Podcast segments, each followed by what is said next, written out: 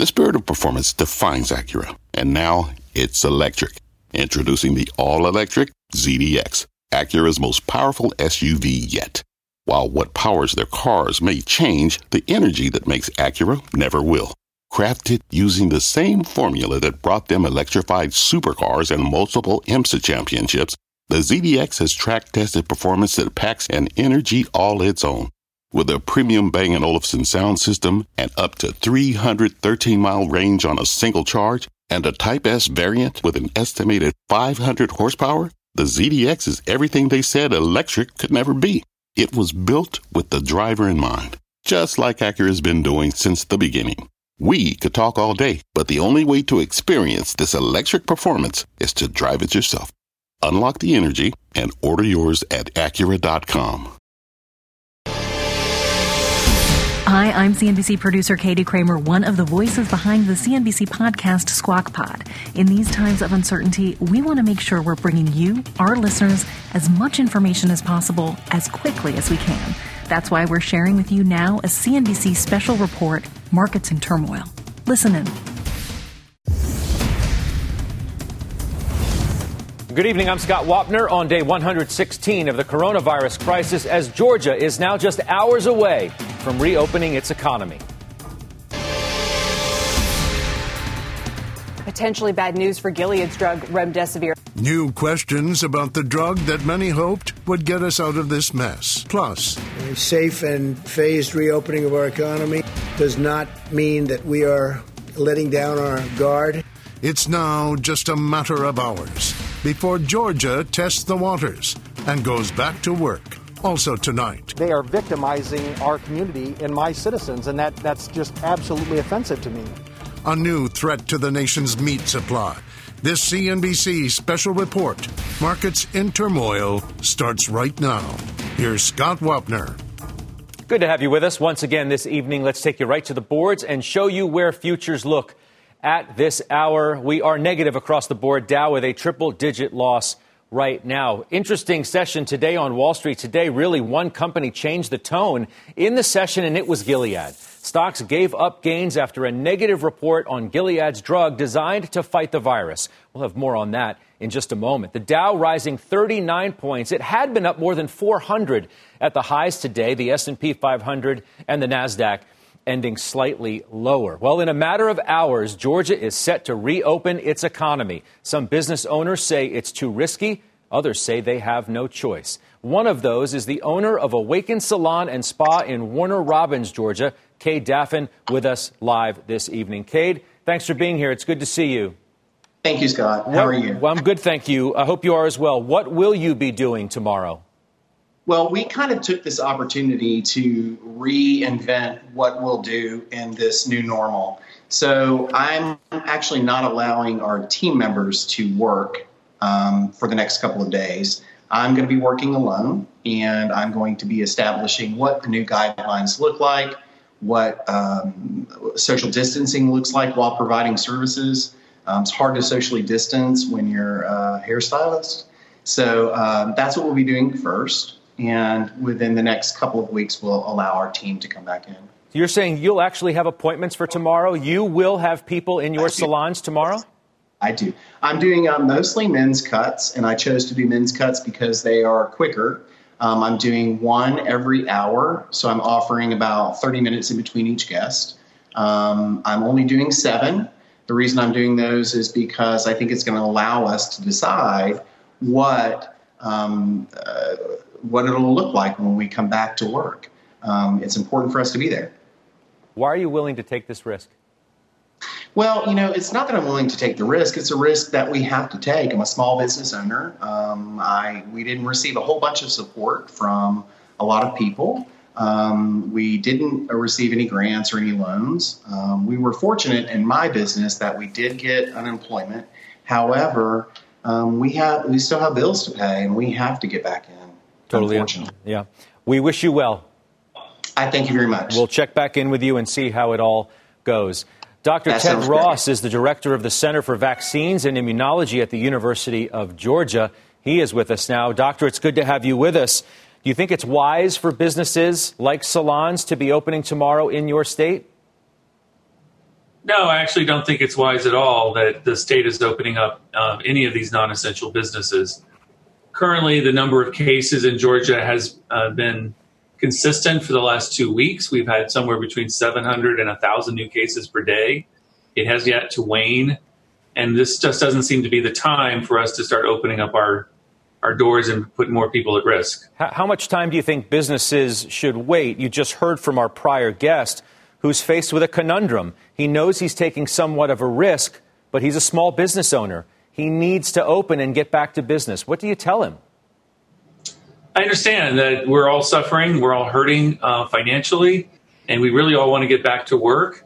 But if we open our doors too quickly and we start to see people get infected again and we see a rise or a surge, we're really just putting ourselves right back at the beginning and having to go back to the shutdown or a lockdown uh, situation. When do you think the right time would be? When we see the number of cases decline significantly, and these are the known cases. Right now, we know there's a lot of people who are not being tested and are not currently, uh, we don't know if they're positive, but we need to have consistent testing, see a decline in the number of confirmed cases, and also have contact tracing where we can follow up with individuals who have been exposed or potentially exposed to people that we know are positive. And that may still take several weeks, if not a month, before we get to that point. Dr. Ross, we appreciate so much your time this evening. We'll talk to you again soon. All right, thank you. Thank you. Now to another doctor, Dr. Gottlieb. He is the former FDA commissioner, a current CNBC contributor. Dr. Gottlieb, it's good to see you again. Thanks. So here we are. We're on the eve of Georgia opening, and you tweeted out just a short time ago that you have a worsening epidemic now in the state of Georgia, and it may not peak until the first week in May. Right. If you look at the recent update to the IHME model, the closely watched model that's modeling um, the peak epidemics across the country and states and looking at healthcare resource utilization, they now pushed out their projections on how severe the Georgia epidemic is going to be and also when it's going to peak. They're projecting that it would peak sometime in late April into early May if you look at the confidence intervals around when when they show that epidemic peaking in terms of the number of deaths being reported on a daily basis, a number of hospitalizations. So Georgia actually has worsened. I mean, the data is showing that the epidemic's getting stretched out in that state already. There's a couple of other states that look worse in the latest update on the model. I think it's consistent with the data we're seeing that model right now, and the model is probably getting more accurate in terms of gauging the current U.S. experience. And so I would put some stock in, in these projections that it's going to take a little longer for Georgia to, to peak and come down from their epidemic. Let's talk about a neighboring state, that being Florida. The senator there, Rick Scott, tonight saying that they're nowhere near close on having enough testing. Dr. Fauci apparently telling Time magazine the same. The president disagreeing with Dr. Fauci tonight, Dr. Gottlieb, at the news conference, saying that he is disagreeing with that, that he thinks we're doing great. What's the truth? Where are we on testing? Well, look, we're doing a good job building capacity, but we got a late start. And so, because we only started really building this capacity in February, we're not where we need to be. Uh, we will be there, I think, in a couple of months. We're going to have a lot of testing capacity heading into the fall. We'll probably have the ability to test 3 million people a week, which I think is pretty robust capacity. But right now, as we reopen the country, our current ability is to test about a million people a week, which sounds like a lot, but spread over a diverse nation, a big nation and in the throes of a, a, declining epidemic, when you're still doing a lot of testing around the hospital, it doesn't leave a lot of excess capacity to be testing in the community. What you want is the capacity to test anyone who presents with any kind of signs or symptoms of coronavirus or anyone who might have been in contact with someone with coronavirus. You want to be testing very aggressively and widely in the community. We're not able to do that right now. If you look nationally at the positivity rate, how many people who get tested are actually positive when they get their test results back? It's about 20 percent. That figure should probably be below 5%. That would be a good indication that we're testing um, broadly enough if we're getting back fewer positive samples. So right now we're still getting back too many positive samples, really to give you comfort that we're testing broadly enough. How about this new study, Dr. Gottlieb, that suggests sunlight is effective in killing the virus and killing the virus very quickly? What do we know? Well, they talked about the president's press conference today, and I tweeted out an earlier uh, earlier today a study that uh, was done in China where they looked at clusters, and we've talked about this on the show. They they looked at clusters of infection where three or more people became infected from a single introduction, a single index case, and found that in only one case, and this was about 130 different cases, in only one case was the infection um, originating from uh, transmission that happened indoors, um, uh, outdoors, excuse me. In the other cases, the transmission happened indoors, either on subways, on mass transit, or in the home. So what they found was that you were far less likely to transmit the infection to a group of people if, if people were clustered outside versus inside. And so that's consistent with what we know about this virus. Ultraviolet light does kill the virus. We believe that um, hot, humid weather makes droplet transmission less efficient. We know that from other viruses.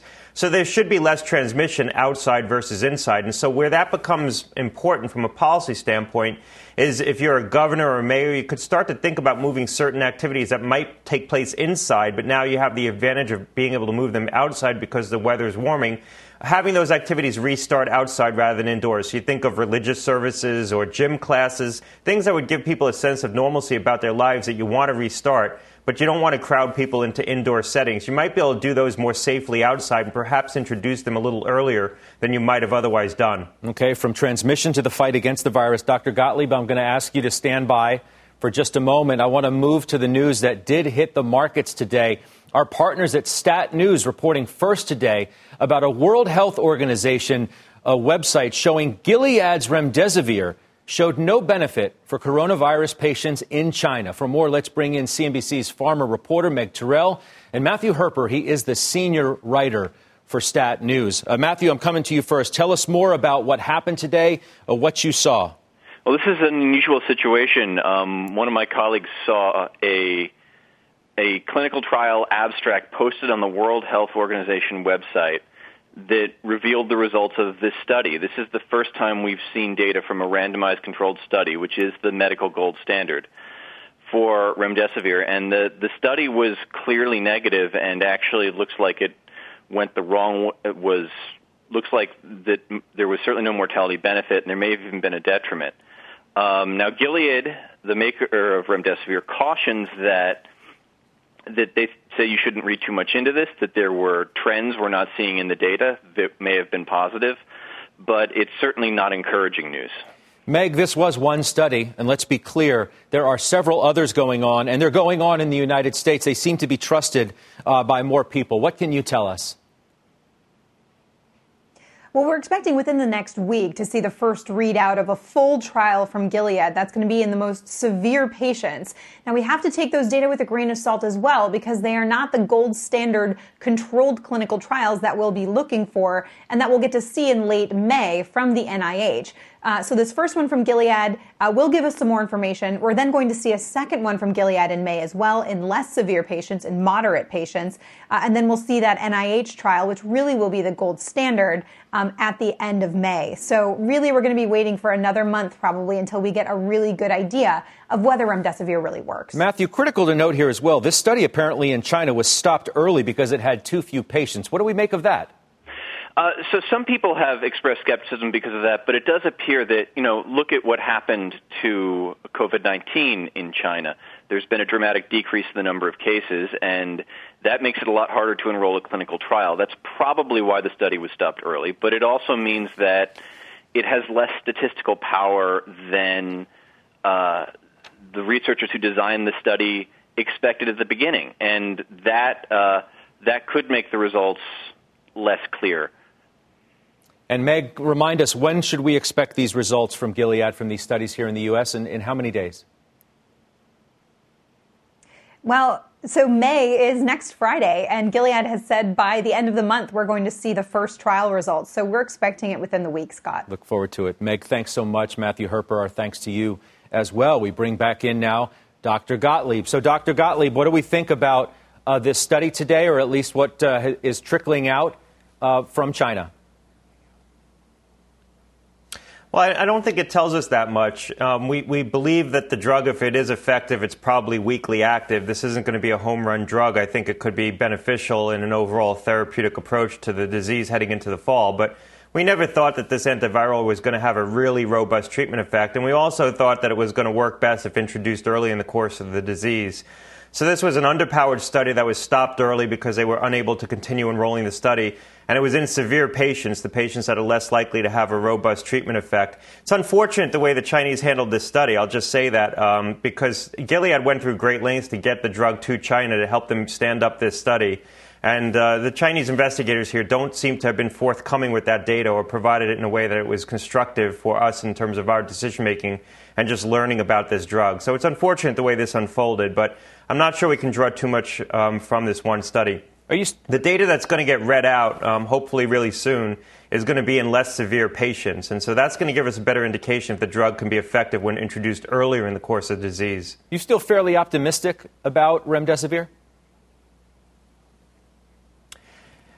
I've felt all along, looking at the data that's accrued so far, that it looks like it's active. Um, it's probably weakly active, but it probably has activity and could potentially provide a therapeutic benefit if used in the right conditions in the right setting. I still think that's probably going to be the case, but we have to wait and see. The studies are going to get read out. This is why we do clinical studies, because a hunch isn't uh, good for decision making if you're making decisions for a lot of patients. So we have to wait and see the, what these studies say. But there's enough studies underway between the two open label studies that are underway and the randomized trial that's being conducted by the NIH that we should get a pretty good read on whether this drug is working and just how robust that treatment effect is. Let's move to talk about a couple of other items before we go. New York's governor today said results from serology testing that the state's infection rate was 13.7%, but actually 21% in New York City. You think those are too high, as some others do?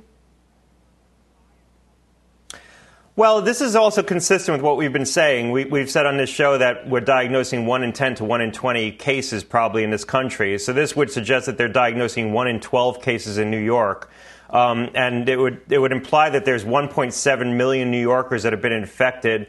Um, we've said on the show anywhere from 1 to 2 million New Yorkers probably will have this virus by the time the epidemic runs its course. That would put the infection fatality rate right at about 1%, because you have 17,000 New Yorkers who've perished tragically from this from this infection from this virus. And you, this this uh, prevalence study suggests that there's 1.7 million New Yorkers that have had the infection. So it would put the numbers consistent with the kinds of targets that we've expected. Now, that said, I think it's a little high. We have to understand better what this antibody test was and, and the specificity and reliability of the test because while I, I wouldn't be surprised if by the end of the epidemic, 2 million New Yorkers have been infected, I'd be surprised if this early in the course of the epidemic you, are getting up into those kinds of numbers. And so I, I, suspect it's a little high, but it's probably not that high. It's probably not out of the bounds of, of where this is going to end up. Um, you tweeted today as well by the time New York City confirmed its first case of COVID 19 on March 1st, as many as 10,000 infections were already silently spreading through the city. That's according to, to one analysis. What do we make of that? Well, again, consistent with what we what we've been learning, which is that this this virus was spreading pretty widely in the United States, and we weren't detecting it. And that gets back to the question of um, why didn't we have diagnostic testing and surveillance testing in place much earlier? Had we had that testing in place earlier, and had we been randomly testing or routinely testing people who are presenting with flu like symptoms but testing negative for the flu, we probably would have detected these outbreaks sooner and probably would have been in a position to take action sooner that might have mitigated the scope of this epidemic. We didn't have that capability in place, and so 10,000 infections might have been able to accrue in New York before we were able to detect the scope of this epidemic. Talk so often about New York because it has been the nation's hotspot. But can you speak to the people of California tonight? It is the, na- uh, the world's fourth largest uh, economy. How is that state doing? Better than New York. Um, they took mitigation steps earlier and were able to contain their epidemic. And so you've seen them peak uh, much sooner, and, and they've been coming down their epidemic curve. And they never really had the burden on their healthcare system that was once anticipated. So the state made good decisions, um, probably had less infection overall than New York, but they made good decisions that was able to contain their epidemic at an earlier stage. Send on a particularly posi- in San Francisco. Send on a positive note, if we could, Oxford University researchers began testing their potential vaccine on humans. They say it could be ready by the end of the summer or September. What do we know? Well, look, there's a number of vaccines in development globally. Um, here in the United States, there's probably four different platforms that are being uh, tried in terms of trying to get to a vaccine for coronavirus. I'm pretty confident that we're going to have a vaccine that we're able to produce at scale and put into later stage or larger scale human trials in the fall. And if we do have a vaccine where we have millions of doses available, if we had an outbreak in a major American city, you'd probably test the vaccine in the context of that outbreak, where you might randomize people within a city to receive the vaccine. So you'd use the vaccine to hopefully produce a therapeutic effect in terms of trying to contain an outbreak while you're continuing to study it in the context of a rigorous protocol to determine whether it's safe and effective. So if you think about the best way to deploy a vaccine, it's in the context of an epidemic. And I think we're going to have enough doses of, of promising vaccines that have cleared preliminary safety trials and demonstrated preliminary safety um, to put them into testing in the setting of an outbreak if we have outbreaks in American cities this fall, which I think it's inevitable that we'll have some outbreaks going into the fall and the winter. Perhaps better prepared to deal with that. Dr. Gottlieb, as always, thank you. Thanks a lot. All right, that's Dr. Scott Gottlieb joining us tonight. Been a month since the market hit its low point. We're talking about that move next when this CNBC special report, Markets in Turmoil, comes back. Ahead tonight, a top executive from one of this country's biggest food producers on a wave of shutdowns. How bad will this get? And what's the impact on our food supply? Plus, projects we'd already started setting up, producers just pulled the plug. One oil man's pain. He's far from alone. His story in his own words. Next. Before the break, images from around the country on the 116th day of the coronavirus crisis.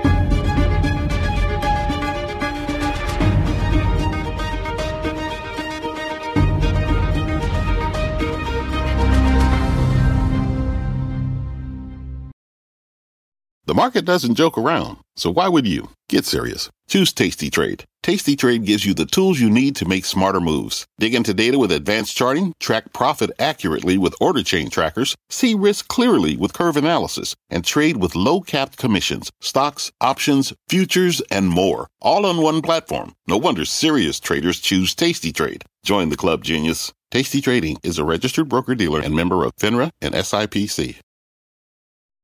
Healthy returns. CNBC's virtual summit is May 12th. For more information and to register, go to cnbcevents.com slash healthy returns. Welcome back as we mark a milestone. Believe it or not, today marks one month since stocks hit their low. Since March 23rd, the NASDAQ is up 23.5%. 22.6% for the Dow, S&P up 21.3%. For more on what is next, let's bring in Mike Santoli. Mike, good to see you. Hey, Scott. So is it just as easy? You, it's also just over two months. I was going to say just over two months from the high, too. So just as an yeah. idea of how compressed this drop and, uh, and rally has been. Well, remember, we went from the, the highs to the lows in, in, in record speed. Is it too easy to say that yeah. we, we did this comeback because of the Federal Reserve coming to the rescue? I think the Federal Reserve is a prerequisite for having had this comeback, so it's a tremendous element of it. And I think mostly by, uh, at least in investors' perception, taking away that proverbial worst case scenario of a very disorderly uh, kind of seizing up of the financial markets, credit spiral uh, to the downside, and all the rest of it. So I don't think it's just that, though. Uh, I do think a, a down 35% move in a month is going to create its own kind of slingshot effect on some level. Um, uh, and I do think that the Fed and, uh, and the Treasury speed of their response has been notable, and it probably accounts for the fact that this rally off the low has overachieved your typical rally off of a big decline like that. Right? We've gained back just about half, a little more than half of the total losses, and and that kind of leaves us in a spot of saying the market really doesn't owe you much in the short term. Uh, but on the other hand, the stronger the initial rebound, it seems to be usually the less of the odds that you're going to go down and revisit the lows or make new lows. So that's the that's the spot we find ourselves in. Big question is whether we deserve to be here, right? That's what people are asking yeah. themselves. How can the market be where it is when Main Street is where it is?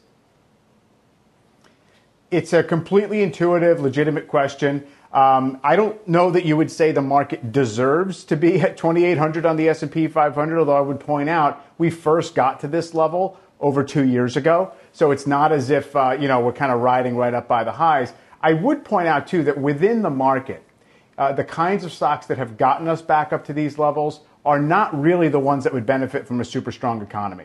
It's not um, the auto stocks and the durable goods stocks and financials even. It's really the big old growth stocks that we got tired of talking about toward the highs. And that suggests it's actually kind of a defensive skew to the, to the leadership of this market, which at least helps explain why we're here, though it doesn't really say if this level outright is justified because it's not as if the market looks cheap in aggregate at all. Uh, never mind the fact that we have no idea what earnings are going to be this year. Sure. You're talking about the so called FANG stocks in, uh, in, in, many respects. If anything, as we look forward, Mike, yes. it means that those stocks can't falter at all, right? Because if you do have a pullback in those names, as top heavy as the rebound has been, you'll have an overall problem with the market. Sure. I mean, as an index investor, you're very reliant right now on those stocks. Now, on the other hand, I do think if the market really does get a clearer view about you know a peak in job losses and uh, rehiring and a reacceleration of business activity, whenever that's going to be in a few months or so, uh, I do think you could see a rotation within the market to where all the stuff that is not participating right now certainly has a rebound and offsets uh, arguably some losses in those growth stocks. So yeah, it's it's not necessarily the uh, the broadest, most stable uh, condition for uh, for a, a, rally, but but it is the one that uh, that kind of got us here both to the highs and has, uh, has led this recovery. Appreciate you breaking away from the dinner table to be with us. We'll see you throughout the day tomorrow. That's Mike Santoli joining us on the markets. The oil industry in this country was first hit by a feud between Russia and OPEC. Then it was clobbered by the global pandemic that crushed demand for fuel. Here's the co founder of a fracking support company, Colorado based Elevate Energy Services, in his own words. 50 to 60% of our work just evaporated overnight. Uh, things that we literally had scheduled to start that week, projects we'd already started setting up, uh, producers just pulled the plug. We set up a temporary infrastructure from a water source and transport that fresh water to the location where the fracturing is taking place. Russia and OPEC feuding over uh, market share caused the price to to really start crashing. Right on the heels of that is the market is trying to adjust itself to that and our new reality. We have the COVID-19 really taking off and demand just evaporates. And the jobs that are currently still running, they all have an expiration date when that project ends and there's nothing on the schedule coming up after that. What keeps me up at night is the thought of not just my family but really every everyone that works for me for their families, what their lives look like when when they don't have a job to go to anymore. When the unemployment runs out, I don't know what life looks like in their family, and that that's what keeps me up. Tough times indeed. That was Craig horn He is the co-founder of Elevate Energy Services in his own words. This CNBC special report markets in turmoil is coming right back. Next tonight, one top executive that's had to make major changes to how his company operates as workers hit by the virus stay home. This impacts you too. It's your food supply. Plus, the man many call the philosopher of our time on how the world will be forever changed by this virus. This CNBC special report, Markets in Turmoil, will be right back. What's on the horizon for financial markets? At PGIM, it's a question that over 1,400 investment professionals relentlessly research in pursuit of your long term goals. Specialised across asset classes, but united in collaboration, our teams provide global and local expertise. Our investments shape tomorrow, today. Pursue your tomorrow with PGIM, a leading global asset manager. CNBC has quick and easy to understand business news updates at the open, midday, and close every weekday. Markets, money, and more from Wall Street to Main Street. I'm CNBC's Jessica Ettinger. Follow and listen to CNBC Business News Updates wherever you get your podcasts. Testing is beginning today for more than 2,200 workers at a Tyson food plant. New concern over the food supply after a major move by one top producer. Gilead's potential coronavirus treatment, remdesivir, flopped in a trial in China. Plus, a new report cast doubt over a drug many hoped would beat the virus. This CNBC special report, Markets in Turmoil, continues. Once again, here's Scott Wapner. Good to have you back with us. Let's bring you tonight's headlines on the virus. Tennessee's governor says retail outlets and restaurants can reopen next week at half capacity. Minnesota keeping schools closed now for the remainder of the academic year. Illinois' governor says he will extend the state's stay at home order through May 30th. And the Department of Homeland Security sharing its latest findings on the coronavirus in tonight's White House briefing. Our most striking observation to date is the powerful effect that solar light appears to have on killing the virus, both surfaces and in the air. We've seen a similar effect with both temperature and humidity as well, where increasing the temperature and humidity or both is generally less favorable to the virus. We're also testing disinfectants readily available. We've tested bleach, we've tested isopropyl alcohol on the virus, specifically in saliva or in respiratory fluids. And, and I can tell you that bleach will kill the virus in five minutes.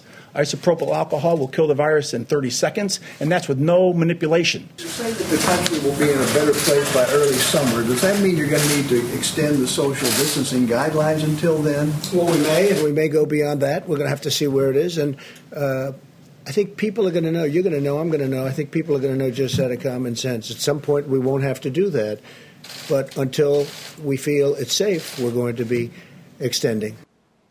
That's the president there. America's biggest meat producer, meantime, Tyson Foods, halting production at its beef facility in Washington state after several people tested positive for the virus and one died. This comes a day after Tyson closed big pork plants in Iowa and Indiana. Reports say there have been more than 100 COVID 19 cases at each. Tyson Foods CFO Stewart Glendinning joins us this evening. Stewart, welcome. It's great to have your voice on our program tonight. Scott, thanks very much. Can you tell us what the very latest is? Well, look, uh, first, I just uh, love to say a huge thank you to the 100,000 plus team members who are keeping the food supply going. Uh, the latest uh, uh, news from us today, of course, was the closure of uh, one of our plants in Washington. that we've taken out of an abundance of care for our employees. taking care of our employees is job number one for us. You're testing 1,400 employees for the virus. When do you expect to get the results? Uh, it'll be a number of days. Uh, what is important is what we're doing for uh, our employees across the nation. Remember, we have we have more than 140 plants. Uh, we've had to close uh, three of them. Uh, most of our plants, because of the precautions we're taking, are COVID-free. We mentioned the ones in Iowa and Indiana. That was the largest pork producing facility. Making sure people understand what we're talking about here with this facility in Washington State produced enough beef there in one day to feed 4 million people. We're worried about our food supply for obvious reasons. Should we be more worried about that this evening, Stewart? Well, I would say, look, there's no need for panic. Uh, interestingly enough, a plant in our network that feeds 4 million people is actually a small plant. Uh, we feed a big portion of the nation, and we're very focused on making that happen every day safely for, for our employees.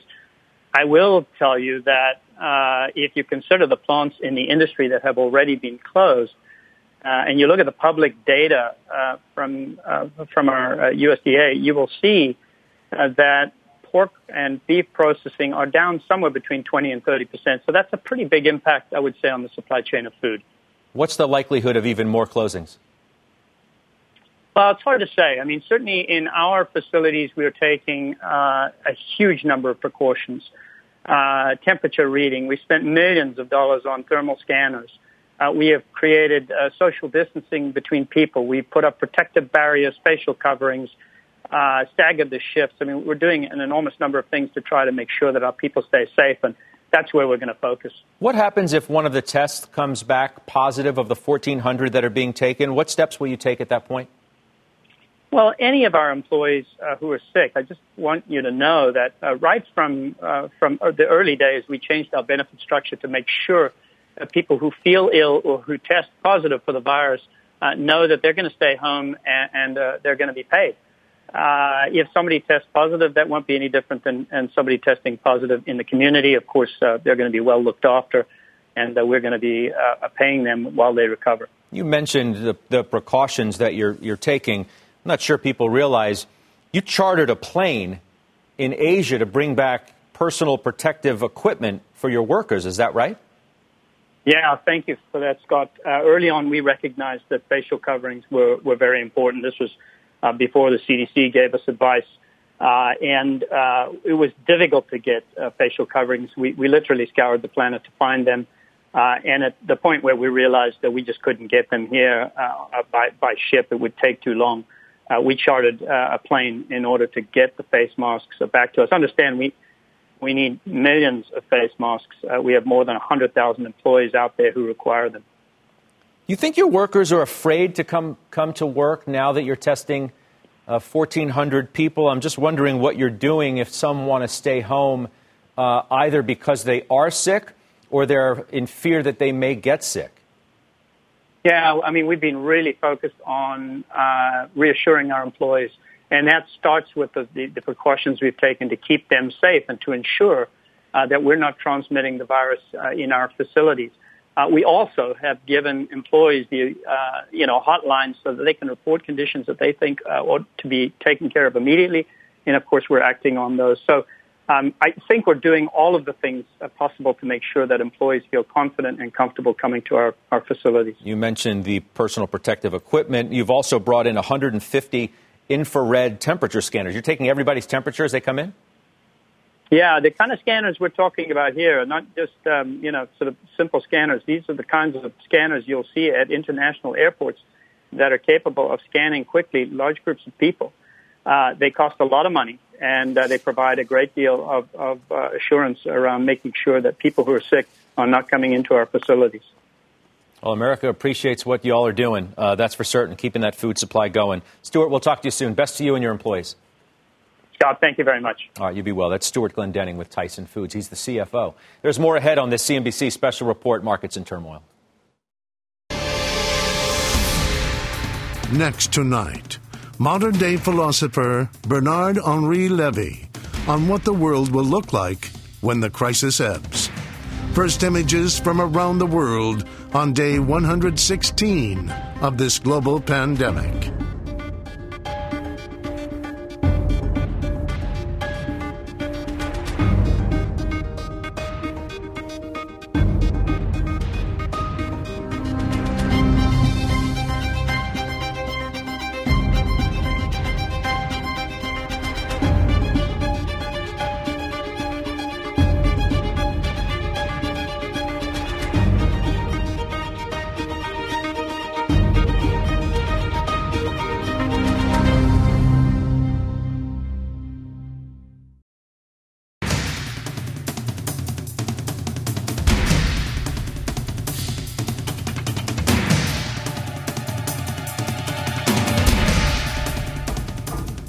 Was a bit of a wild ride on Wall Street today.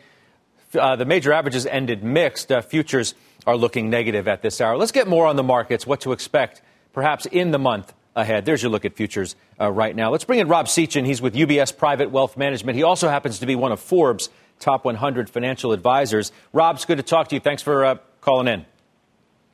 Thanks, Scott. Thanks for having me. So, I mentioned this is the one month anniversary of, of the low. You've got to give some advice now uh, to our viewers this evening on what they should be thinking about next?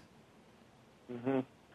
So I, I think that we've seen the lows, but there's definitely more volatility to come. Long term, I'm still optimistic. Short term, I'm cautious. I think the market's discounting a lot of good news without verification. Uh, this move's been more on hope uh, than economic fundamentals. I think the things that we're we're watching, obviously, economic data and profit data, although, you know, economic data is certainly not relevant right now. Profit data has the potential to scare markets, but, but I don't think it's relevant either. It's more normalized earnings. You know, we're watching the effectiveness of fiscal and monetary policy, trying to ascertain how long the lockdown's gonna, gonna sustain.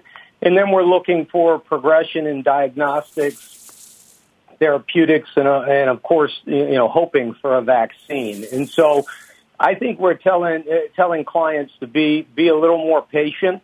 We think the market's going to come to them. That said, you know, I'm in the consensus on that. And, you know, markets tend to make most of the people look silly most well, of the time. You raise a good point, right? Because you're certainly hearing more voices now saying pullback, pullback, pullback is coming. You should buy the dip. And then what you're suggesting is if everybody thinks that a pullback is coming, you may never get it. Correct, and and of course you couple that with uh, you know how powerful policy has been, both fiscal and monetary, how swift it's been, um, the Fed standing behind you, the amount of cash on the sidelines, and you know you might not get uh, what we're all hoping for, which is another bite at the apple.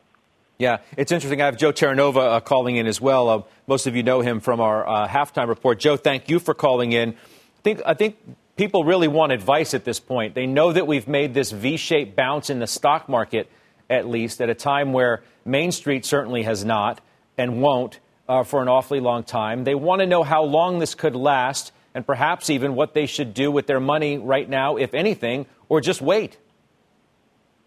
I appreciate that, Scott. Thank you for having me. I, I listened intently to what Rob said, and I agree with a lot of what he would say. Um, I would urge investors and your viewers to think about on a pullback, where exactly do they want to deploy capital? And obviously it's in an information technology, but I also think you have to give strong consideration to healthcare. Healthcare is going to be part of the solution from COVID-19 and the equity franchises will respond accordingly. So I would include healthcare into the equation uh, for looking on opportunities on dips. Conversely, I heard Rob talking about the upside.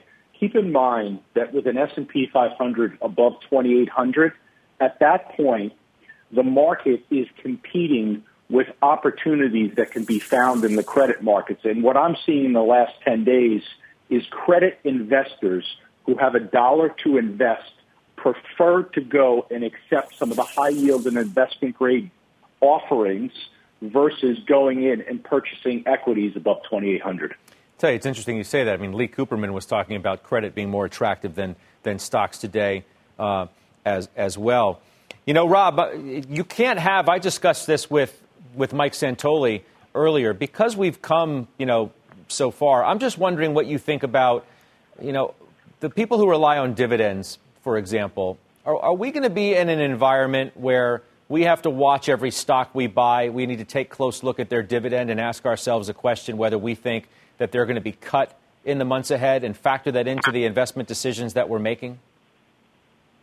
Yes, I, I mean, I think that's one of the things that, that you need to look at. We, we are still buying uh, dividend equities, dividend growth equities, uh, companies that we uh, have a, a high degree of conviction that that's, that's not going to happen. Obviously, if anybody takes money from the government, uh, you know, they're, they're certainly not going to be raising their dividends.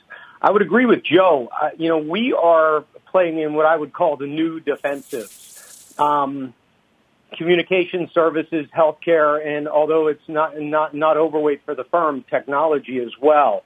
And then we're trying to get some optionality in some of the cyclicals, but in a much smaller, smaller way. And we're looking to buy that, that on the dip. Um, so uh, that's kind of how we're thinking about it. And then I would also agree with uh, I would also agree with Joe that one of our favorite areas is high yield. I mean, the high yield markets are, are certainly not as expensive as the equity markets right now. I don't like you guys agreeing that much. We've got to do something about that the next time on the halftime report.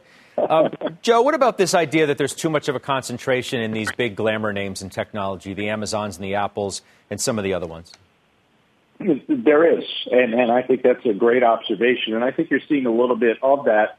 Um, this morning, the market, when it was up five, uh, 400 rather, I was watching Amazon intently and the FANG names, and they seemed exhausted, Scott. They kind of ran out of steam, and I think that's one of the contributing factors why uh, we fell back at the end of the day. Yes, you have the negative news surrounding Gilead, but past experiences – in prior weeks, even on negative news, it has been the support that's been contributed from Amazon and from Apple and Microsoft that kind of supported the market. So I was a little discouraged today by the exhaustion that uh, presented itself from those mega cap technology names. Yeah, we'll see where they go in the days ahead. Gentlemen, thank you so much. That's Rob Sechan and Joe Terranova joining us this evening. It is day 116 of the crisis. Let's bring you up to date with the headlines now. The House of Representatives passing the nearly $500 billion virus relief bill and sending it to the president's desk for his signature.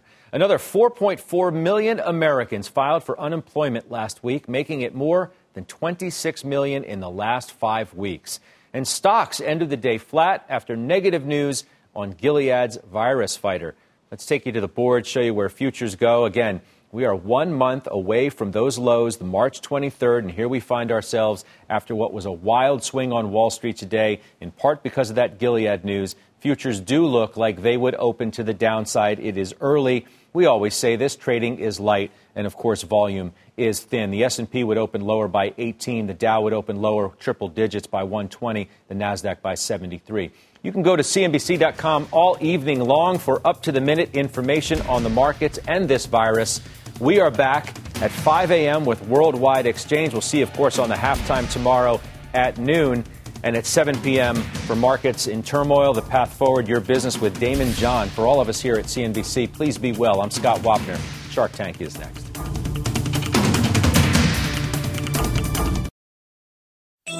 CNBC has quick and easy to understand business news updates at the open, midday, and close every weekday. Markets, money, and more from Wall Street to Main Street. I'm CNBC's Jessica Ettinger. Follow and listen to CNBC Business News Updates wherever you get your podcasts.